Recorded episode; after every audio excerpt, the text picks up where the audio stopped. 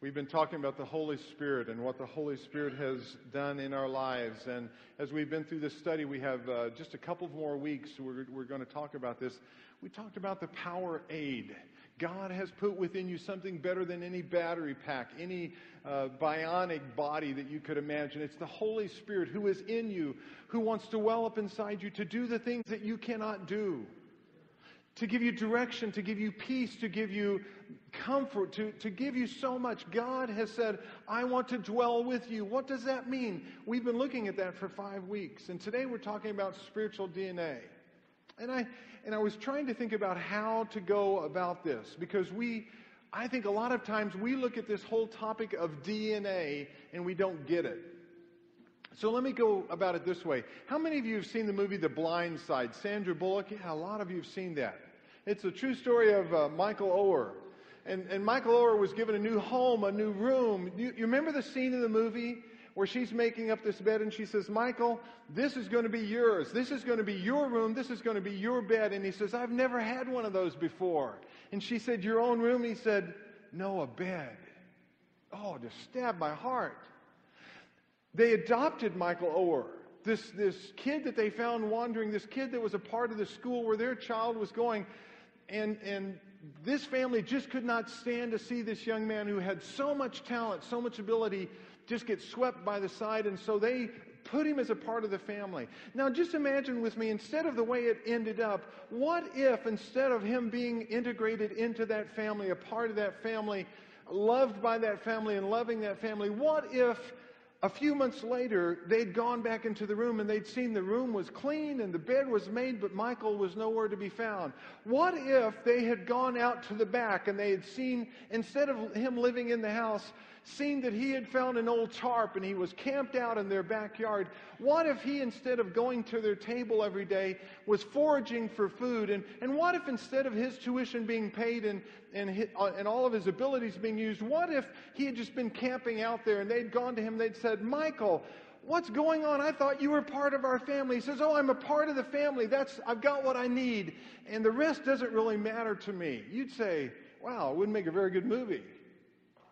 It wouldn't be exactly what we think about. And you'd say, what a what a tragedy that would be that someone would live like that. I've got news for you. That's what most Christians do.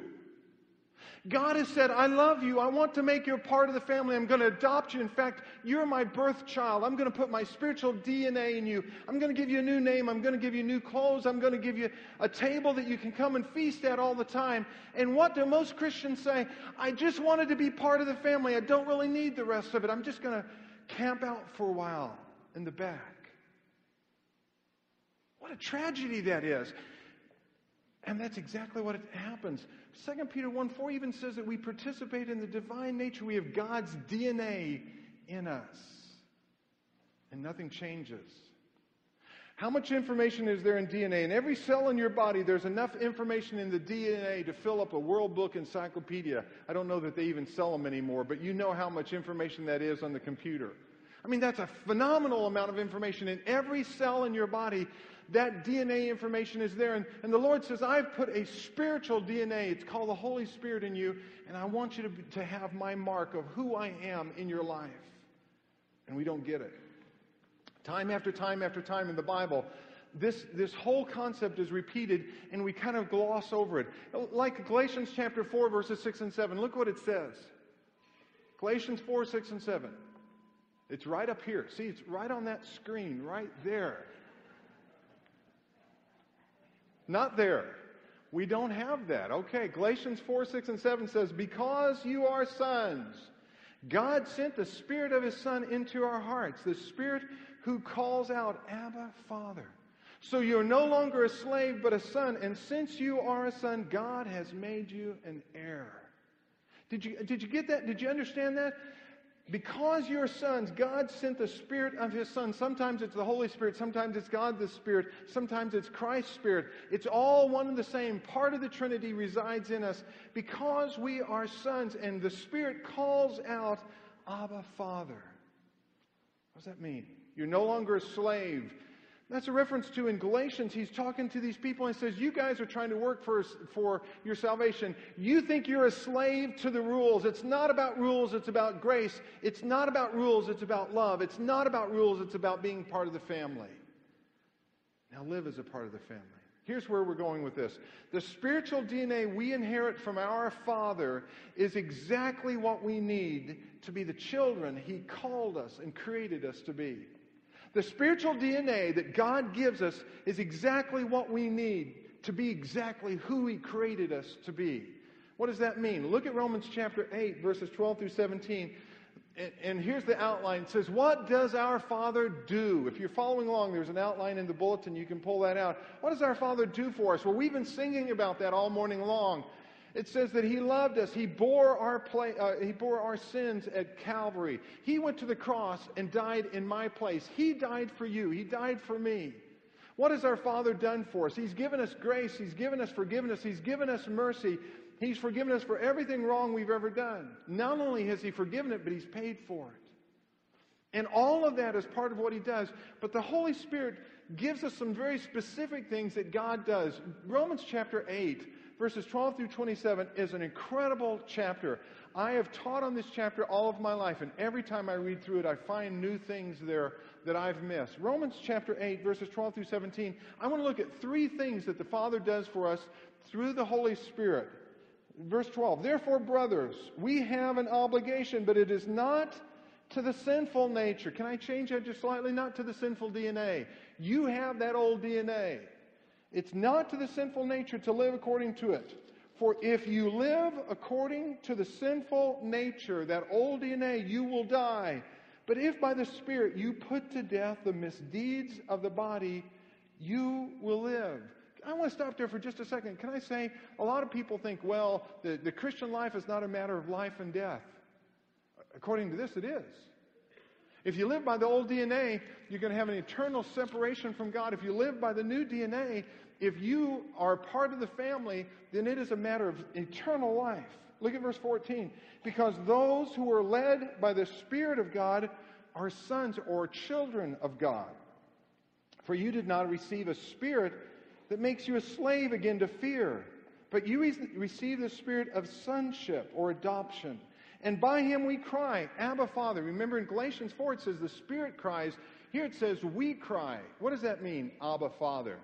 No, that's not a terminology that we use. It's the Aramaic word. It's the, it's the word for daddy. It's the word for papa. It's the word for, it's the, it's the most intimate term a child can have for his parent. I don't know what that is for you. But, but the Lord says, because we're in the family, there are times that we come to Him and we say, Dad, Father, Papa, Father. The Spirit, verse sixteen, the Spirit Himself testifies with our spirit that we are God's children. Now, if we are children, then we are heirs, heirs of God and co-heirs with Christ, if indeed we share in His sufferings in order that we may also share in His glory. We have a problem. Because anytime we see the word inherit, we think of money, right? We think of wills. Oh, he's going to inherit something. I inherited many things from my father, a propensity toward diabetes. Uh, from my mother, I inherited the propensity to not have hair on the top of my head. She had it, but none of the rest of her family did. I inherited from my family the, the brown eyes, the different genetic traits that we have. My family was a big family. I inherited big bones. That's my story, and I'm sticking to it. I inherited from my family, even though I'm the runt of the family, uh, the ability to grow to six feet tall. It's not something that just because I was talented I could do. I inherited it. And we know all that physically, but when we see the word in the Bible, we immediately think, oh yeah, well, we're going to inherit a lot when we get to that point. The Lord says, yeah, you are, but that's not what we're talking about. What we're talking about here is inheriting who God is, that we may share in His glory. Look at verse eighteen. I consider that our present sufferings are not worth comparing with the glory that will be revealed in us. The creation waits in eager expectation for the sons of God to be revealed. For the creation was subjected to frustration, not by its own choice, but by the will of the one who subjected it, in hope that the creation itself will be liberated from its bondage to decay and brought into the glorious freedom of the children of God.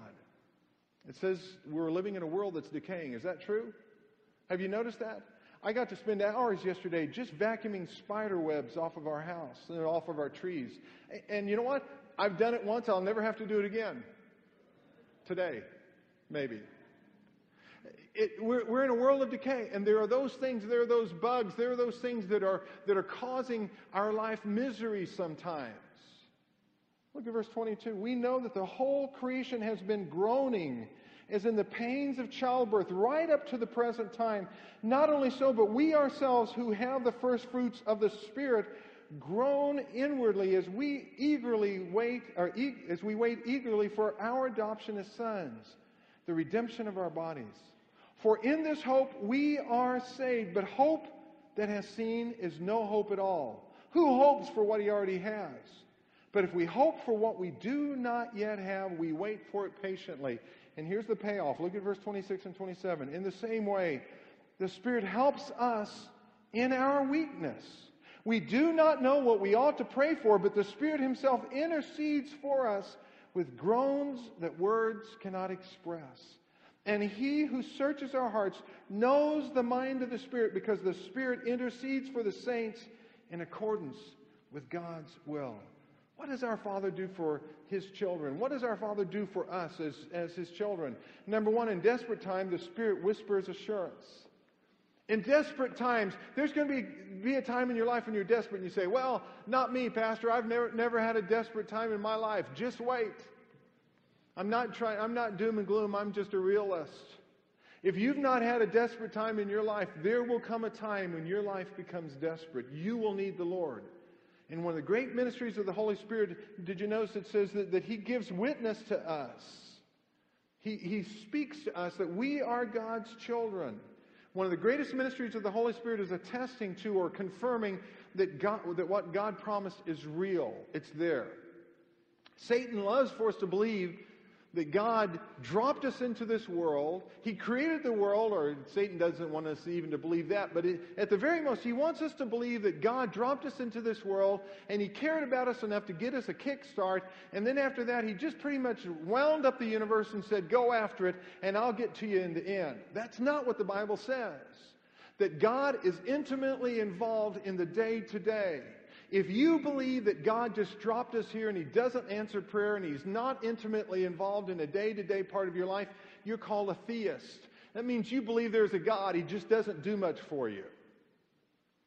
And it's great to believe, to believe that there's a God, but the God that is presented in the Bible is not a God who's just out there, who's uncaring, who doesn't touch our lives. Especially when suffering and trials come, there's an, an evil, seductive voice that says, if God really cared, if God was good, if, if, if. And that, that voice seems to drown out what we hear in the Bible. Uh, Randy Alcorn has written a new book called If God is Good. Randy Alcorn has done some incredible writing on heaven and, and all. And this is tackling the question, if God is good, why do babies suffer? Why do we have the, the, the different things, the, the horrible forces of nature sometimes that, that cause such destruction? If God is good. And one of the things that Randy Alcorn says is that's the number one complaint that people who do not believe in God, who don't believe that God is, is intimately involved on a day-to-day basis, that's their number one objection. I don't want to believe in a God who would allow these things to happen, he says. But here's my answer, at least one of them. God has all power, and he has all knowledge, and he could do everything that you want him to do. But God does not, he does not rely on persuasion, uh, excuse me, on force. He relies on persuasion. He does not rely on force. If God did everything immediately when you wanted him to do it, it would be just that he just zaps everything and it's by force. He forces you to believe. He wants you to believe because you're persuaded to believe. Hmm. And what the Bible says is if we live by our own devices, if we live by that sinful D N A, by that old nature, we'll continue to flail helplessly. But if we learn the other thing, that God has given us this, D, this spiritual D N A, there's only one possible end, and it's success. It's eternal life. It's being part of the family.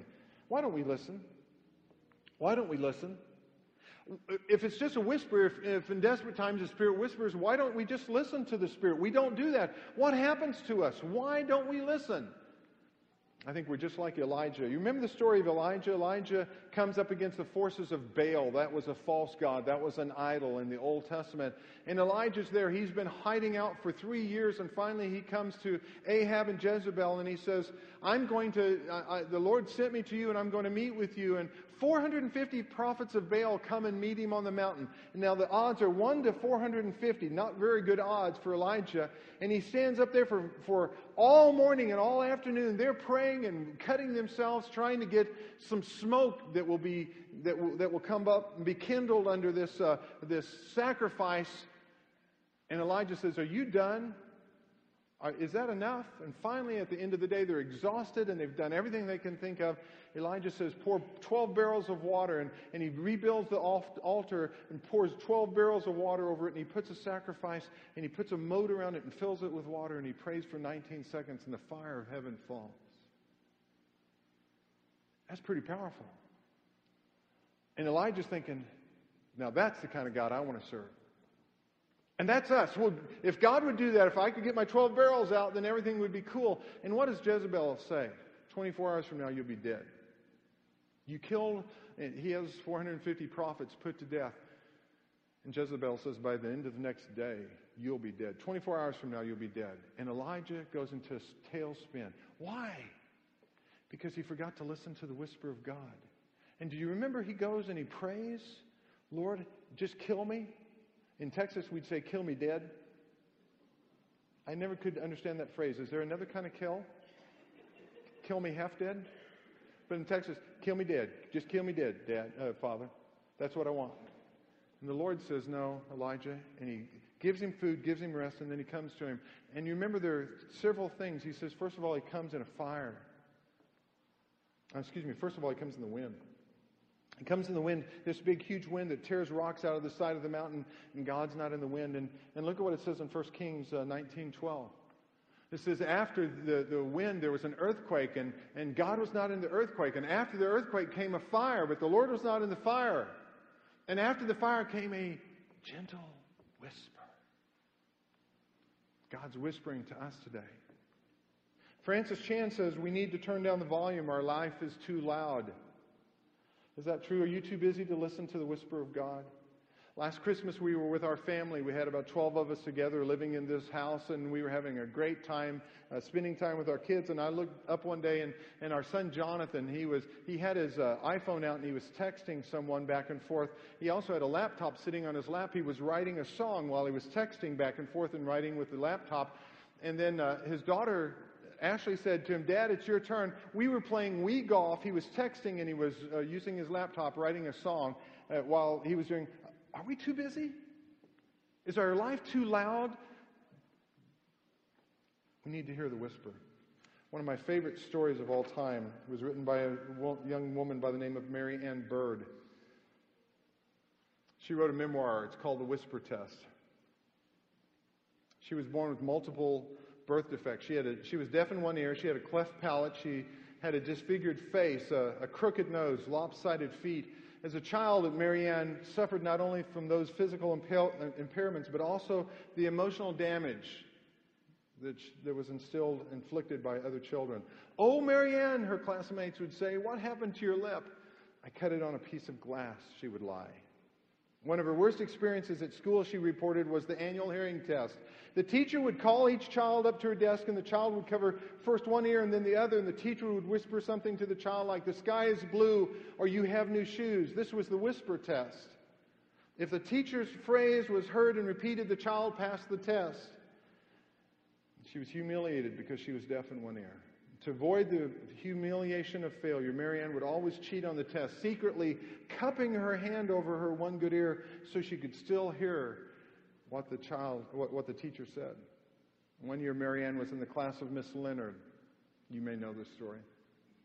She was one of the most popular teachers at the school. And every student, including Mary Ann, wanted to be Miss Leonard's pet. They wanted to be loved by Miss Leonard because she was such a, a neat woman. They wanted to be noticed by her. Then one day came the day of the dreaded hearing test.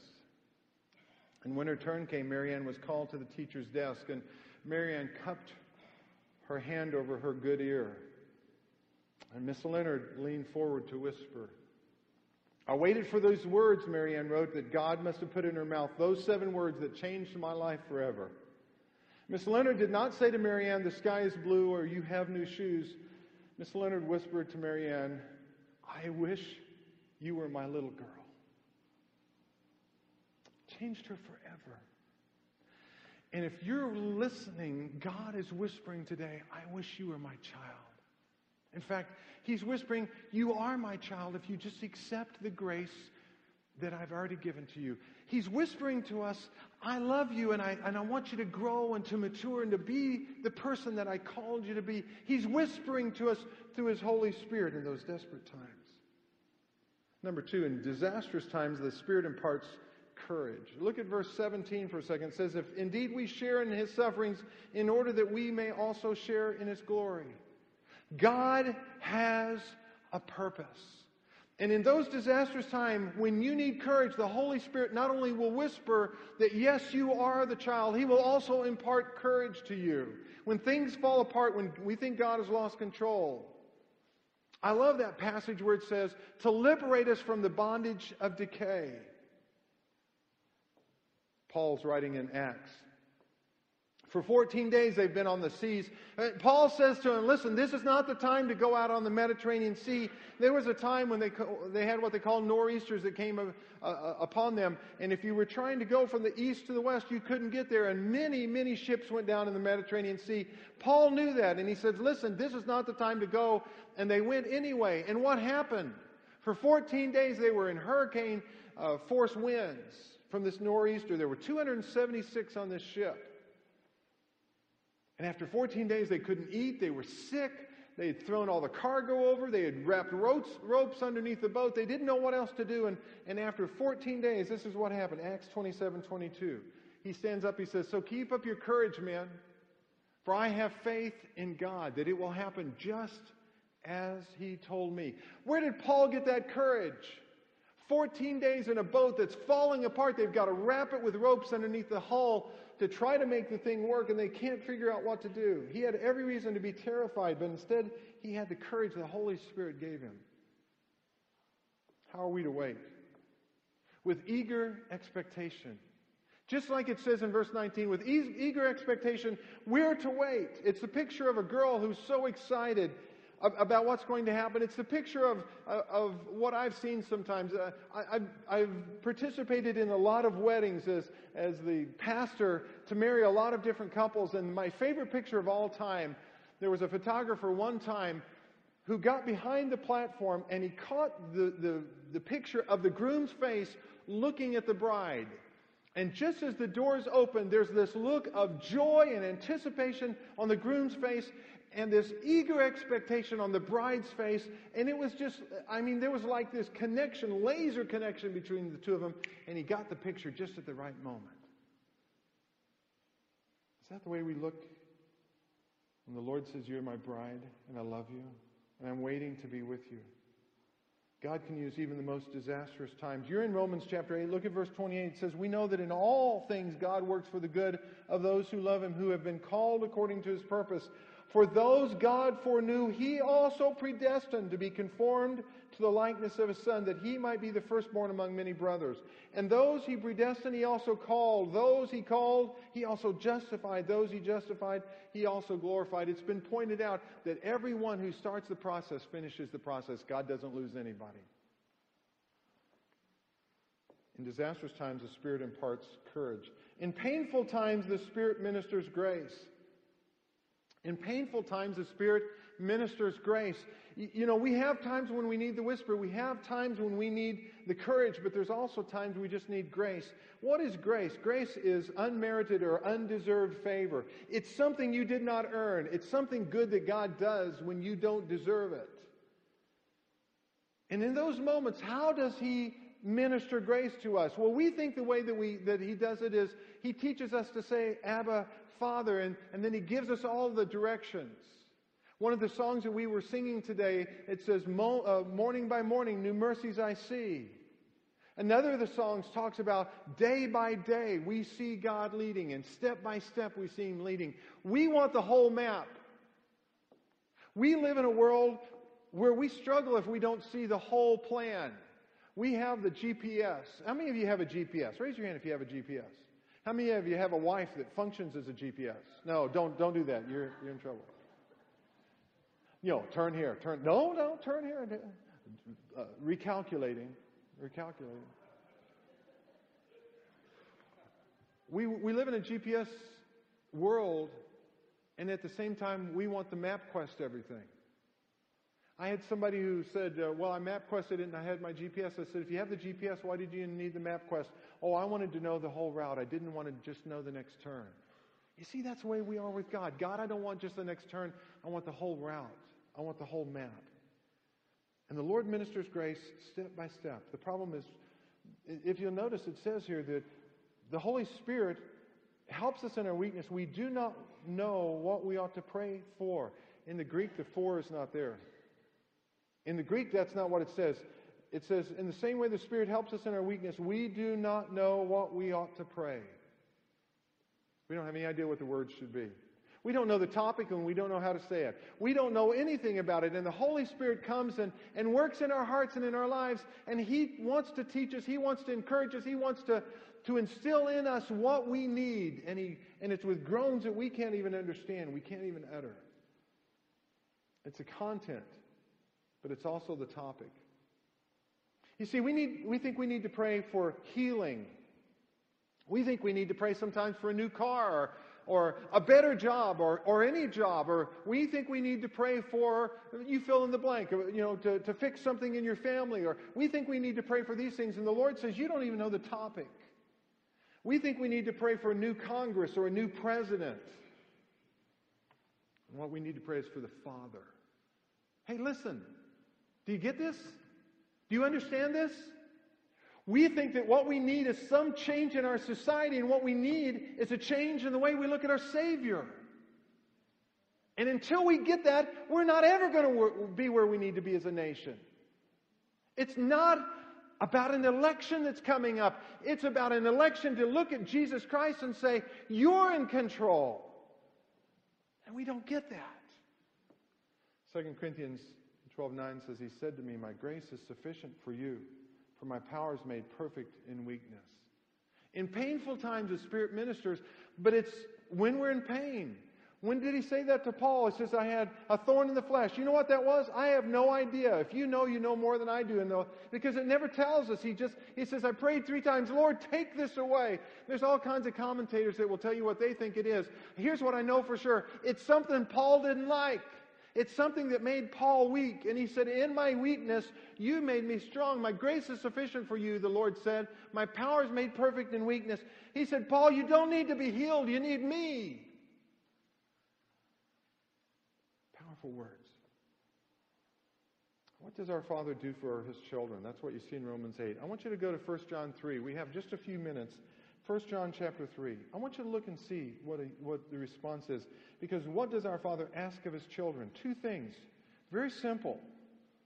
Very simple and yet very deep. First John chapter three, I love this. It says, how great is the love the Father has lavished on us. I like the N I V in a lot of places, but sometimes they take out words they should leave in. One of them is behold, what manner of love the Father has bestowed. That's what it says in the King James.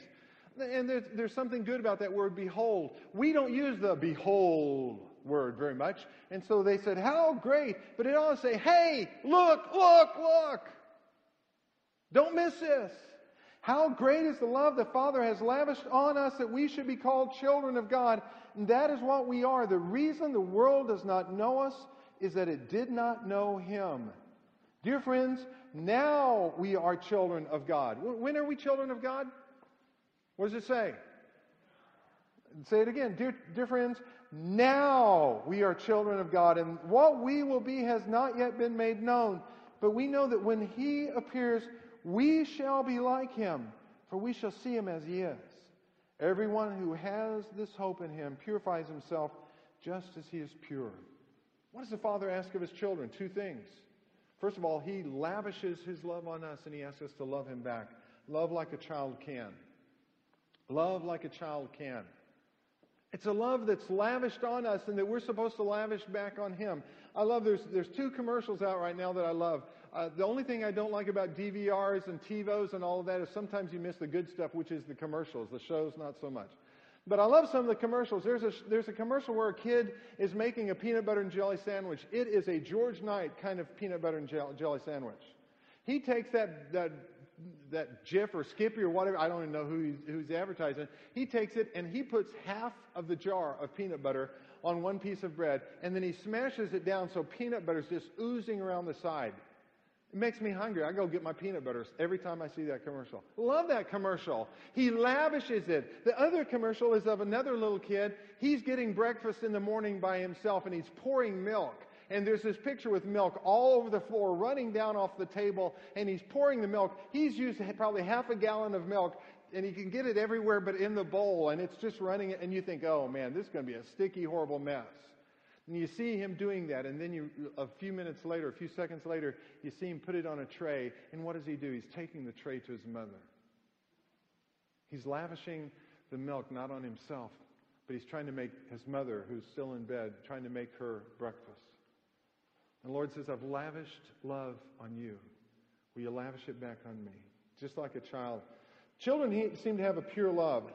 It's not tainted with all the fine print that we have in a lot of our relationships. There's a, a book out, one of my favorites, Letters to God, and there's Letters to God too. Can I just read you a couple of quick letters to God from children? These are children uh, that I believe are in the first and second grade. Dear God, is it true my father won't get in heaven if he uses his bowling words in the house?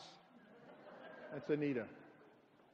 Dear God, did you mean for the giraffe to look like that, or was it an accident? That was Norma. Dear God, who draws the lines around the countries? Never thought of that one.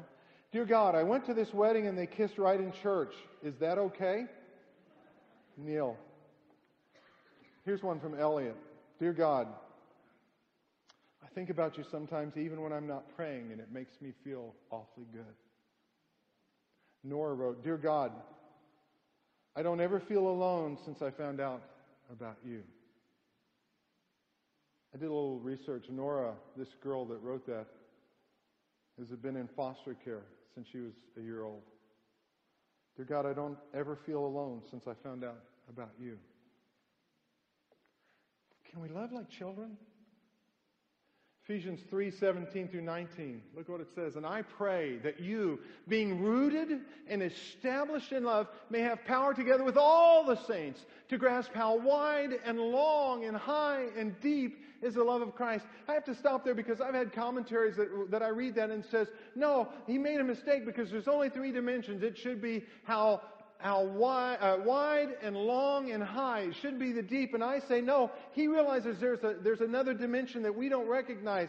How wide and long and high and deep is the love of Christ. And to know this love that surpasses knowledge, that you may be filled to the measure of all the fullness of God. Love like a child can. And number two is grow like a child should. Grow like a child should. The hope here is the anticipation that what is promised will happen. It says, everyone who has this hope in him purifies himself. It's not a, well, I hope I, you know, I hope the Cowboys have a good season. I hope the forty-niners play football this year. I, you know, I hope this, I hope that. It's not that kind of hope. It's not that kind of hope. It's a hope that you know that God has promised it and it will happen. You know, there's nothing sadder to me than a diagnosis of a child, failure to thrive. Failure to thrive. I don't know if you've ever been around any children, uh, any, any child who's had that. You go to the doctor and the, the, the child can't maintain his weight. Uh, all of the tests come back and they're not good. And, and I had that when my cousin's uh, son was diagnosed with leukemia, and, I, and I've seen that in other times. Failure to thrive. Kathy worked for a while at a company in, or a place in Amarillo, that what they did is they did daycare, or they did care for uh, children who never thrived. They never matured. And you had thirty-year-old and forty-year-olds still in diapers and still having to drink bottles. I mean, it was tragic. And Paul writes in First Corinthians chapter three, he says, I would love to give you some meat. I'd love to speak to you as one who are mature, but you're, you're mere infants. You're mere infants. Grow like a child should. Second Peter three eighteen says it this way. But grow in the grace and knowledge of our Lord and Savior Jesus Christ. To him be glory both now and forever. Grow like that. Grow like a child should. What does that look like? A couple things come to mind. Gary and, and Verna had uh, kids here with uh, granddaughter, granddaughter Ella, Eleanor. And he was telling me a story. They're getting ready to go, and Eleanor uh, says back to him, uh, the dad came, Gary's son came and said, it's time to go, we're going to have to go. And she says, I don't want to leave. I want to stay here forever. And Gary's going, sounds good to me. That'll, that'll work. I remember when we, uh, when Ashley, our, our granddaughter, she's now, she's going to be thirteen, Uh, I remember when she was little, we would go to the airport, and one time she'd gone through the whole security check, and it was back when you could uh, watch a little further, and and uh, as she was going to the gate, we she caught a glimpse of us, and we were in tears. We didn't want to see our granddaughter go from us. We didn't know. It was maybe once a year we would get to see them, and we were heartbroken, and all of a sudden, the whole airport terminal just went silent because you could hear this sobbing, this wailing, Papa, Mimi, no, no. Man, stab me. Oh, break my heart. And the Lord says, do you love me? The greatest commandment is to love the Lord with all your heart, soul, mind, strength. Do you love me? And I think the other thing that just absolutely leapt into my mind this week is the ten who were killed this week. Did you read about the ten who were in Afghanistan? They were bringing medical help. What a tragedy. I, I don't know if you know who these ten people are. It's, it's a mission to bring aid. It's a mission to bring uh, medical help to Afghan. The New York Times, the New York Times said this, their dedication was perhaps most evident in what they gave up to carry out their mission. Doctor Thomas Grahams, fifty-one, left a thriving dental practice a couple of years ago. Doctor Karen Wu, thirty-six, walked away from a surgeon's salary to work in, in horrible uh, circumstances.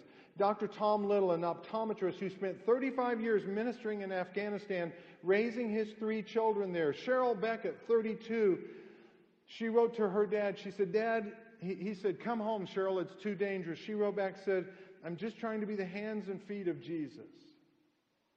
Glenn Lapp, forty years old, a nurse who wrote home and said, please pray for me. Every day my life is on the line, but I'm just trying to be a little bit of Christ in this part of the world. These people didn't go out trying to win people to Jesus Christ necessarily. They just tried to, to give them some relief. They weren't trying, trying to proselytize. They were not going out and starting churches underground. That's not what they were doing. They were showing the love of Christ. They were growing as a child should. They saw a need. They had the ability to meet the need. And Hebrews eleven thirty-eight says the world was not worthy of them. What does the Father ask of his children? Love me and love others. Grow like a child should. Do what I've called you to do. I want you to bow your heads and close your eyes today. The Father has given us new life. If you accept by faith, Ephesians two eight nine says, the Bible says it, not me. It's by grace you're saved through faith. It's, it's because it's an undeserved favor that you did not deserve. It's by faith, by believing, by trusting in what Jesus Christ did, that you find new life. It's by grace you're saved through faith. It's not of yourself, so that you can't ever boast and say, it's something I earned, I worked for. He's given us new life. He's given us new hope. He's given us new love. He's lavished all these things on us, and all he asks is, will you love me? Will you grow as I've called you to grow? Father, you know each heart of each person that's here today. We've sung the songs, we've given our offering, we've done our time. And your heart must be broken if that's all it is. Because what you want from us is so much more than going through motions. And the truth is, Father, some of us have set and we really haven't listened. Again.